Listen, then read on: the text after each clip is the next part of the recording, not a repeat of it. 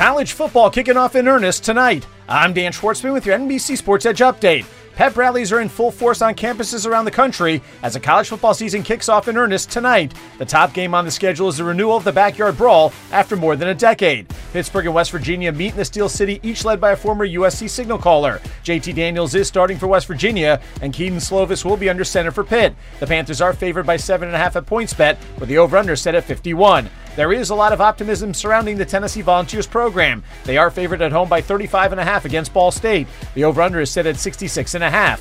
Penn State and Purdue dive right into conference play when they collide tonight in West Lafayette. The Nittany Lions are favored by three and a half. The over-under is holding steady at fifty-three and a half. Saturday features a full slate highlighted by the defending national champion Georgia Bulldogs, favored by seventeen against the Oregon Ducks. Utah favored by three against the Florida Gators. Army as a two-point dog at Coastal Carolina, and Notre Dame getting seventeen at the Horseshoe against the Ohio State Buckeyes. On the diamond, the Rangers are in Boston to face the Red Sox. Boston is laying one dollar seventy with the over-under at nine, juice to the over. Atlanta is again nearly a four dollar favorite at home against the Colorado Rockies. The Milwaukee Brewers are slight favorites in Phoenix, where they will play the Diamondbacks. But which Arizona team will show up? The D-backs scored twenty-five in their first two games against Philadelphia earlier this week, but allowed eighteen last night to the Phillies. As long as it's one of the two, the over may be the play. It is currently juiced to the under at seven point five. The Orioles wrap up a series on the road at Cleveland. Baltimore is getting one dollar fifty-five with the over-under set at seven point five, juice to the under. Tonight at the U S Open, Rafa Nadal takes on Fabio Fognini. Nadal is a ten to one favorite, so not a lot of value there, but take a look at the total games market, especially if you think Fognini takes a set tonight.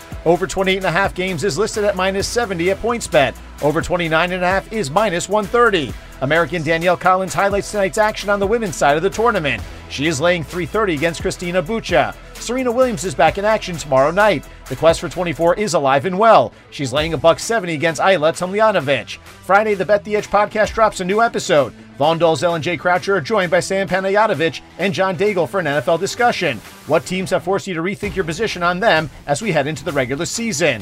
With your N B C Sports Edge update, I'm Dan Schwartzman.